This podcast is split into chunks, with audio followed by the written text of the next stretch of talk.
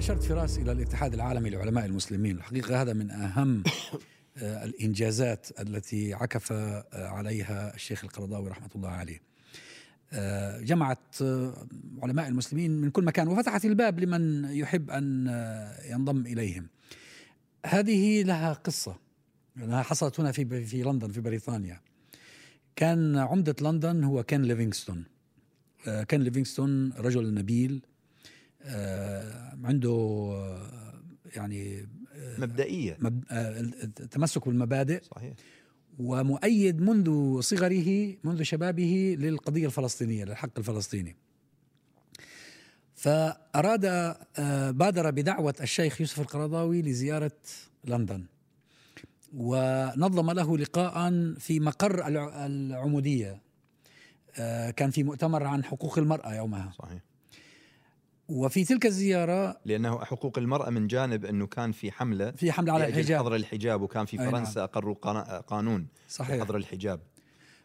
فنظم هذا المؤتمر انتصارا لحق المرأة في أن ترتدي الحجاب أينما كانت ومتى ما كانت. في هذه الزيارة شن اللوبي الصهيوني في بريطانيا حربا شعواء ضد الشيخ جن وجندوا كل ما لديهم من إمكانيات وهاجموا كين ليفينغستون لأنه دعاه وطالبوا بإخراج الشيخ من بريطانيا وحظر مجيئه إليها ثانية. ومع ذلك توافد على لندن عدد كبير من العلماء الذين اجتمعوا معا وأسسوا الاتحاد العام لعلماء المسلمين. وكان للشيخ ظهور إعلامي في مختلف القنوات Channel 4 BBC. وإذا لم يشارك هو كنا نشارك نحن ونذهب ونتنقل من محطة إلى محطة لأنه كان فيه يعني هم زي ما بيقولوا بالإعلام ما فيش دعاية سيئة ودعاية حسنة، كل الدعاية ممكن تكون مفيدة. هم من خلال هذه الحرب أعطونا مجالا لأن يعني ننفتح على الرأي العام. أذكرك الشيخ أولا حينما استقبل استقبال الضيوف الكبار على باب الطيارة، من باب الطيارة استقبل وعبر الجوازات، يعني ما دخل مع الناس إنما أدخل من VIP. وبدأت يعني كانت قد بدأت الحملة الشعواء يعني قبل ذلك بيومين أو ثلاثة. أول لقاء تم في العمادة في السيتي هول، وأنت كنت تترجم. أنا كنت أترجم وفي واحدة من الجلسات أنا أدرتها. اللقاء الأول كان لأجل إطلاق اجتماع المجلس الأوروبي للإفتاء والبحوث، فكانوا حتى من الحضور كانوا أعضاء المجلس الأوروبي للإفتاء والبحوث، وكان لقاء سريعا يعني فقط هو للإشهار عن الاجتماع والحديث عن المجلس الأوروبي، لأنه كان مؤسس هو مؤسس من 97. فيعني كانت حملة فعلا مجنونة بكل ما في الكلمة معنى، يعني صفحات الصحف الأولى كانت، ويعني شيطنته وذكرت إذا تتذكر أنه كذا النسر السيء أو كذا قد هبط إلى لندن يعني من القصص هذه هبط النسر الشيطاني. وبدأت حملة موجهة ضد كين ليفينغستون، كيف لك أن تستقبل هذا الشخص في سيتي هول، كيف لك أن تفعل. وكان موعد المؤتمر مع النساء بعده ب4 أيام. هذه ال4 أيام كانت مشحونة ومليئة بشكل لا يصدق، حتى قلنا أنا نفسي من الناس اللي قلت والله كين ليفينغستون ما راح يصبر وإلا فيتم التأكيد على أن المؤتمر سيقوم وفي نفس المكان وبنفس المكان. لا، وهالمرة لما دخل الشيخ جاء كين ليفينغستون وحضنه، فكانت الصورة هي صورة أنه الشيخ يحضن كين ليفينغستون هذه الحقيقة. نعم، وإن كان يعني سمعت هنا بعض الملاحظات أيضا أخرى، يعني هم طبعا من باب الحرص على الشيخ، يعني هم كانت الفكرة قالوا الأكبر عقبة كانت أن الشيخ الله يرحمه فكرة تأسيس الاتحاد العالمي لعلماء المسلمين لا يمكن لأي نظام سياسي عربي أن يقبل تلك الفكرة، وإذا يقبلها إما أن تقبل بالاصطفاف الطائفي معه، سواء تؤسسها في الرياض أو تؤسسها في طهران، فلك مذهب يعني لك ثمن تدفعه في الاستقلالية المذهبية، أو طبعا مستحيل يسمح لك القذافي ولا بشار الأسد ولا حسني مبارك كذا. ففكرة كون يعني الله يفتح وأنه تكون في أرض مثل بريطانيا يعني يأتي لها كل الناس, يعني صحيح. حضرناها كلنا يعني صحيح. علماء باكستان, علماء الأفغان, علماء حتى من اليابان, كان من اليابان بروفيسور كوسوغي جاء من اليابان ولعلك وحتى أنا أذكر الدكتور عزام هو اللي أيضا ترجم, كان يترجم للشيخ في الكلمة المحاضرة نتاع المسجد المركزي خطبة الجمعة, يعني خلق غفير حضرها مسجد ما عجب الناس. الملاحظة نتاع بعض الإخوة كان البي بي سي كانوا حاضرين وصوروا كانوا المفروض يعني ملاحظة هذا الإخوة يقولون يعني هو جاء لغرض معين اللي هو يعني الاتصال بالمسلمين بحيث يصبح لهم منارة لمستقبلهم. نعم. كيف يعني أن يتجنبون يعني الصدام والتنطع وما إلى ذلك. فكرة تقديمه للصحافة البريطانية وأنت تعرف أنها صحافة حرة قد يكون له يعني عواقب خطيرة. مش احنا اللي قدمناه, هم شنو اللي قدمناه. يعني أنا ما زلت أذكر السؤال الذي طرحوه في العمادة. نعم واضح كان السؤال يحمل لغما صحيح, يعني أنت أفتيت بقتل بالعمليات الانتحارية في فلسطين. نعم أيوة, بس هو شوف هو الحملة على الشيخ بدأت قبل أن يصل إلى لندن. أيوة. فالإعلام لما عرف أنه موجود هو شن الحرب, لكن للأسف أنا أقول لك إيش اللي حصل. بعض ناس من صفنا ارتعبوا وخافوا وصار عندهم تردد, بل وظنوا ظن السوء أن بعضنا ورط الشيخ, يعني احنا مثل اللي جايبين الشيخ هكذا ظن بعضهم نوع من المنصة والدعاية لأنفسنا. لا مش احنا اللي جبناه يعني هذا. حتى انا سمعت للأسف بعض الناس في ذلك الوقت يقول بأننا نحن معشر الفلسطينيين ورطنا الشيخ لنخدم قضيتنا ونخاطر بأشياء مثلا تتعلق بسلامته, وهذا غير صحيح. الذي دعاه هو عمدة لندن كين ليفينغستون. كين ليفينغستون جاء إلى الرابطة وتواصل مع الرابطة, كان بيننا وبينه تواصل جيد, وقال أنا أريد أن أدعو الشيخ يوسف القرضاوي. وأنا أقول لك ليش هم اهتموا بالشيخ يوسف القرضاوي. ليس فقط عمدة لندن الذي اهتم به, الحكومة البريطانية كانت مهتمة جدا. بالضبط. لأنها كانت تعرف أنه رجل معتدل وسطي فقيه من الطراز الأول, وتريد أن تفهم هذه الظاهرة, ظاهرة ما يسمى بالإرهاب, أين هي من الإسلام. هل الإسلام فعلا يطلب من الذين فجروا 9/11 أو فيما بعد طبعا فجروا 7/7 ومدريد وغيره, هل هذا بسبب مبادئ الإسلام أم أن هؤلاء يستغلون الإسلام ويتعذرون؟ تعرف أنت إيش اللي جلب انتباه الحكومة البريطانية بالأخص؟ الذي جلبه هو حديث الشيخ إلى طالبان في عام 2000 و2001. نعم. وخاصة في قضية تفجير التمثالين, وذهب في وفد هو ذهب في وفد. بالضبط. فهذا أثار انتباههم, فلما سألوا عنه قالوا هذا هو العالم الذي ينظر إليه فكان في وقتها كانت الحقيقة الأمور مشتعلة. وأناس كمان كانوا يعلمون هنا نفوذ الشيخ الإعلامي, لأنه كان عنده البرنامج الأسبوعي الشريعة والحياة في الجزيرة, ويتابعه عشرات الملايين, وهذا كان يتابعه الملايين حول العالم. ولا تنسى أنه 2004 كنا إحنا في قمة اشتعال الأعصاب, يعني بعد حرب العراق وبعد احتلال أفغانستان كانت الأمور محتدمة, وبدينا نتكلم في قضية فعلا قضية الحرب على الإرهاب وغوانتانامو وغيرها, والشيخ كانت له مواقف.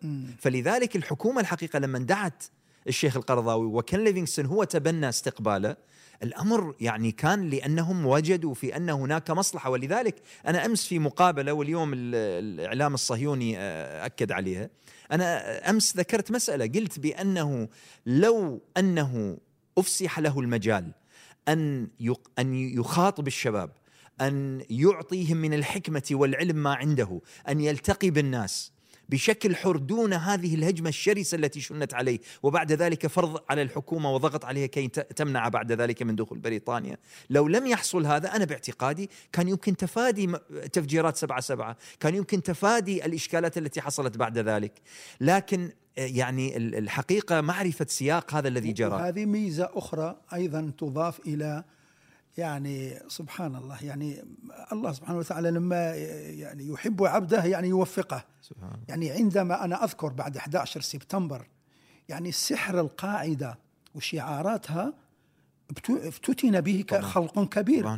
طبعا خلق كبير أكيد، إلا سبحان الله سبحان الله الشيخ بوصالة ثابتة. أي والله أي والله، يعني هو ومجموعة لا يزيد عددهم على أصابع اليد. صحيح، هو الشيخ راشد الله ربي يحفظه أيضا آمين. مجموعة من وإلا الباقي كانت الناس خلاص يعني آمين. هذا القاعدة هي المخلص، ولذلك ما نال الشيخ من هجومات وتكفيرات من القاعدة وداعش وأخواتها وكذا، يملأ مجلدات، يعني يملأ المجلدات. يعني أفتوا بقتله وكفره وضد الجهاد وعدو الجهاد، رغم أن الشيخ القرضاوي لا يزايد عليه أحد في الانحياز لحق الأمة في الجهاد، سواء في فلسطين أو وأنا أذكر عندما كان يأتي صح ما كانش متفرغ، لما كان يأتي من قطر مثل ما ذكرت من قبل، ذلك الوقت كان الوالد الكبير الشيخ قطر لم يكن لها ذلك الدور الكبير، كانت ما زالت شبه تحت هيمنة السعودية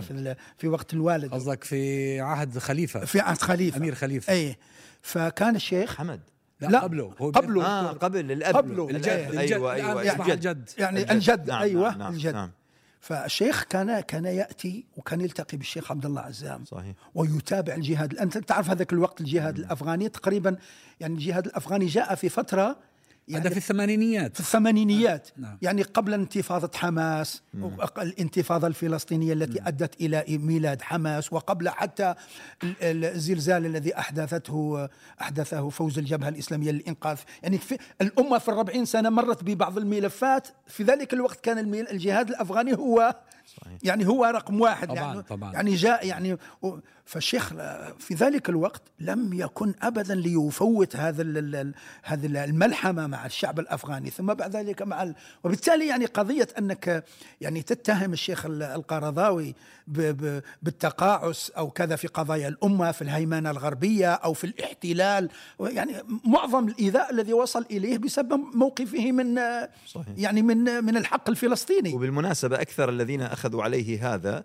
بعدين انقلبوا عليه وقالوا أنه هو خارج عن طاعة ولي الأمر، فيعني وأنه هو إرهابي. في موضوع التأصيل اللي تفضل فيه الدكتور علاء، هاي قضية مهمة في النقاش حول موقفه من موضوعة الجهاد، ولذلك هو آخر كتاب أو فقه الجهاد كان موسوعة ثلاث وليس مجرد كتاب، موسوعة ضخمة هي عبارة عن تأصيل لهذا المفهوم، مفهوم الجهاد في الإسلام، وأخذ فيه موقفا يعني أنا أظن بأنه موقفا مختلفا، ولكنه في نفس الوقت موقفا أصوليا، يعني أقصد أصوليا بمعنى أنه مبني على الأصول الإسلامية. وأنا أعتقد أيضا بأنه في هذا الكتاب كان يؤصل لمواقفه من الشأن، تعميما يعني للفائدة أن مواقفه من الشأن العام التي أخذت عليه من يعني سواء من الأطراف اللي هاجموه لأنه أيد هذه الجهة أو تلك، أو لأنه لم يؤيد هذه الجهة أو تلك، لأنه هو ما شاء الله عليه هجوم من جميع المتعصب. أنا أسميها بأن عليه هجوم من جميع المتعصبين، لا يهاجمه إلا جاهل أو مغرب. لا في المتعصبين، لأنه هو المتعصب جاهل. الشيء الوسط، الشيء المركزي. القرضاوي كان هدفا للطغاة والغلاة.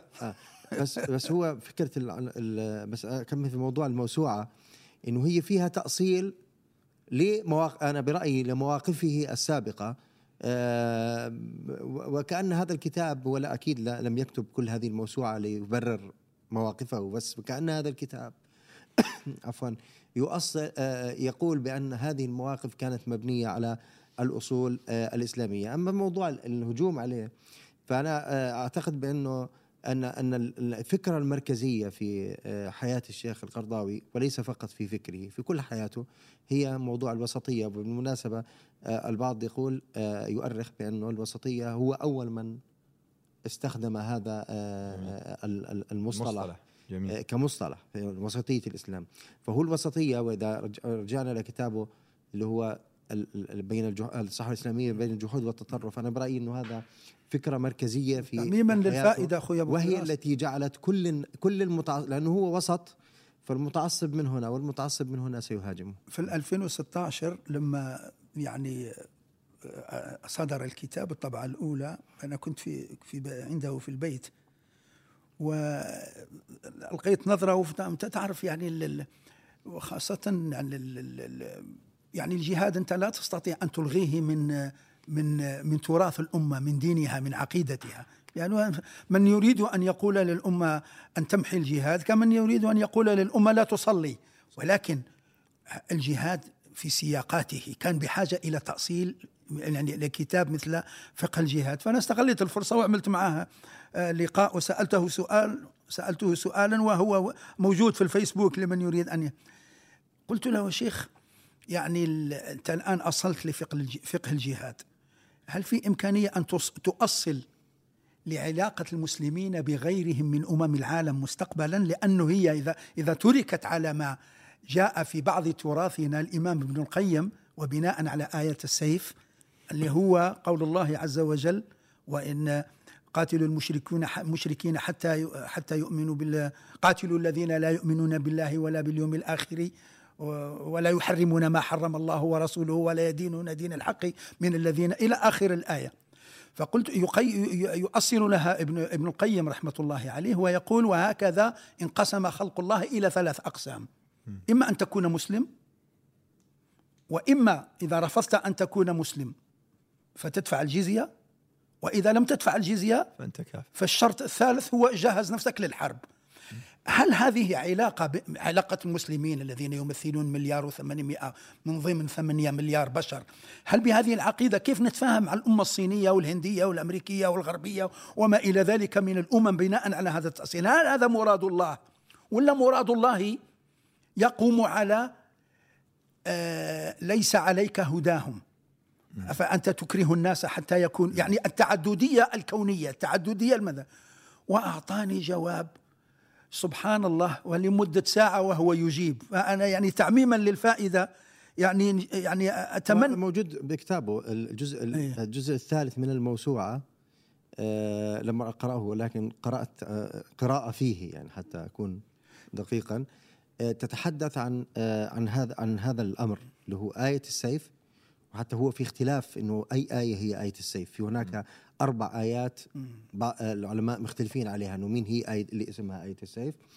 والأهم من ذلك أنه يضعها مرة أخرى، يعني مضطر أعود لورقة الدكتور بشير نافع وهي ورقة مفيدة جدا، يضعها في إطار العلاقات الدولية، يعني يضع هو ما يسميه جهاد الطلب في إطار العلاقات الدولية. ولذلك أنا أعتقد أنه أهمية هذا الكتاب أنه يأتي أيضا كجزء من اشتباكه بالشأن العام، لأنه تعامل مع موضوع مهمة وركن مهم من أركان، مش من أركان يعني بمعنى أركان الإسلام 5، ولكن يعني موضوع مهم من مواضيع الإسلام، ولكنه في نفس الوقت وضعه في إطاره الزمني، وفاهم أنه في علاقات دولية، وفاهم أنه الدعوة الإسلامية الآن متاح لها أن تتحرك بالإعلام أو في وسائل أخرى غير الذي كان عليه الوضع في السابق. فأنا أعتقد أنه هذا أيضا من أهم مزايا الشيخ يعني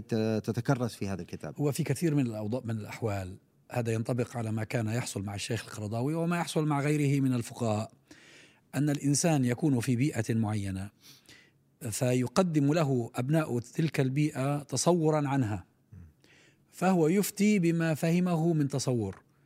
ولذلك في بعض الآراء للشيخ القرضاوي تراجع عنها، نعم، أو ثبت له فيما بعد أنها لم تكن صوابا كما صور له، لأنه لم يصور له. يعني أنت بيجي لك مثلا مجموعة من الناس الثقة يكلمونك عن قضية في مكان ما، أنت لم تتح لك الفرصة أن تطلع على تفاصيله، فبناء على توصيفهم تقول إذن الرأي يكون كذا وكذا، نعم.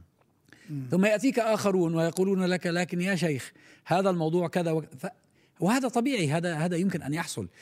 المشكلة هنا أن يأتي أصحاب النزوات وأصحاب الأهواء ويستغلون هذه القضايا لكي ينالوا من هذه الشخصية التي كانت تجتهد. من حقيقة مما أذكرها، وأنا الحمد لله الله سبحانه وتعالى من علي وشرفني بأني رافقت الشيخ على مراحل، ولا سيما في الفترة الأولى للمجلس الأوروبي للفتاوى والبحوث. أذكر جيدا أكثر من مرة، ربما مرتين على أقل تقدير، الشيخ أمام تلامذته وكان معه يعني من يمكن أن يسمى قرين قرناء له يعني في المستوى العلمي، مرتين يقول يا جماعة الخير أنا كنت أظن وأقول بأنه كذا وكذا، لكن الآن فهمت وسمعت وقابلت فلان وفلان المختص مثلا في الموضوع الاقتصادي، الموضوع في المختص في الجانب النفسي، وقابلت وظهر لي أمر مختلف، فلذلك أنا سأكتب في أنه أنا رأيي السابق أنا تراجعت عنه وكذا، وبكل شفافية وأريحية وعلمية وموضوعية وتواضع. حقيقة هذا يحسب له. شوف من الأمثلة على ذلك الفتوى في حكم من تعتنق الإسلام ولا يعتنق زوجها الإسلام مثلا. نعم. هذه القضية أثيرت في مؤتمر في أمريكا في السبعينيات، وكان الشيخ القرضاوي ومجموعة وثلة من العلماء موجودين، وموجود حسن الترابي. جاءت امرأة اعتنقت الإسلام، فقالوا لها بدام أنت اعتنقت الإسلام إذا زوجك لم يعتنق الإسلام لابد أن تطلقي منه. فقال لهم يومها حسن الترابي حرام عليكم يا جماعة، يعني أنا أكافئها على إسلامها بأن نخرب بيتها. صحيح. فاستنكروا عليه لأن الحكم المعمول به هو كذا. بعد ذلك ب30 عاما وبعد تأسس المجلس الأوروبي للإفتاء تبنوا نفس الفتوى عندما اطلعوا فعلا على الوضع في أوروبا، لأنه هذه المرأة حقوقها مكفولة مؤمنة، لا يملك زوجها أن يضطهدها أو أن يفرض عليها أن تغير عقيدتها بحكم القوانين المعمول بها. إذن لماذا تفرض عليها أن تفسخ عقدها؟ وخاصة لمن مثلا إحنا كثير ممن يعتنقنا الإسلام كبيرات في السن، يعني مو شابات وصغيرات، وين بدها تروح؟ فصار لها عندهم أحفاد ربما هي والرجال، وأحيانا الرجل مثلا مريض أو محتاج إلى مساعدة، فتقول ما يعني كيف أتركه، يعني حتى إنسانيا لا يمكن. فإما تخيرها أنت والله، يا إما يا تسلمين يا زوجك، يعني تختار إيش الخيار هذا. فحقيقة هذا فما دام زوجها مسالما لها ومتقبلا لا مشكلة. هذا القضايا اللي بتواجه أي مسلم معاصر قضايا كثيرة للغاية، بين سياسي واقتصادي وديني وفكري، وهو الصراحة يعني محتاجين دايما يبقى في نقاش عميق بحيث أن نفهم ما هي الأمور وكيف نقيمها، حتى لا يتحول القضايا وكأنها صراع متبادل أو سباب متبادل. يعني فمرة أخرى تراث كتراث الشيخ، يعني أنا أتطلع أني أقرأ يوم كتب ودراسات عنه بحيث أن احنا نضعه في السياق الصحيح سواء فكري أو ديني أو سياسي. أنا يعني للأسف لا أعتبر نفسي خبير في دراساته، بس أنا حقيقة يعني مما قرأت على الأقل في تغطية الصحف الدولية ليه كان الجميع بينظر ليه كمكانة وشخص له أهمية كبيرة جدا في العالم الإسلامي، لذلك إن وكالات الأنباء الدولية كلها كتبت عن وفاة الشيخ الله يرحمه رحمه الله، وقالوا إنه هو كان من أهم الشخصيات المعاصرة. يعني كمصريين أنا أقول لك أنه من بين يعني ربما أرقى ما قدمته مصر للعالم حقيقة. الشيخ القرضاوي طبعا قبل الشيخ الغزالي وقبل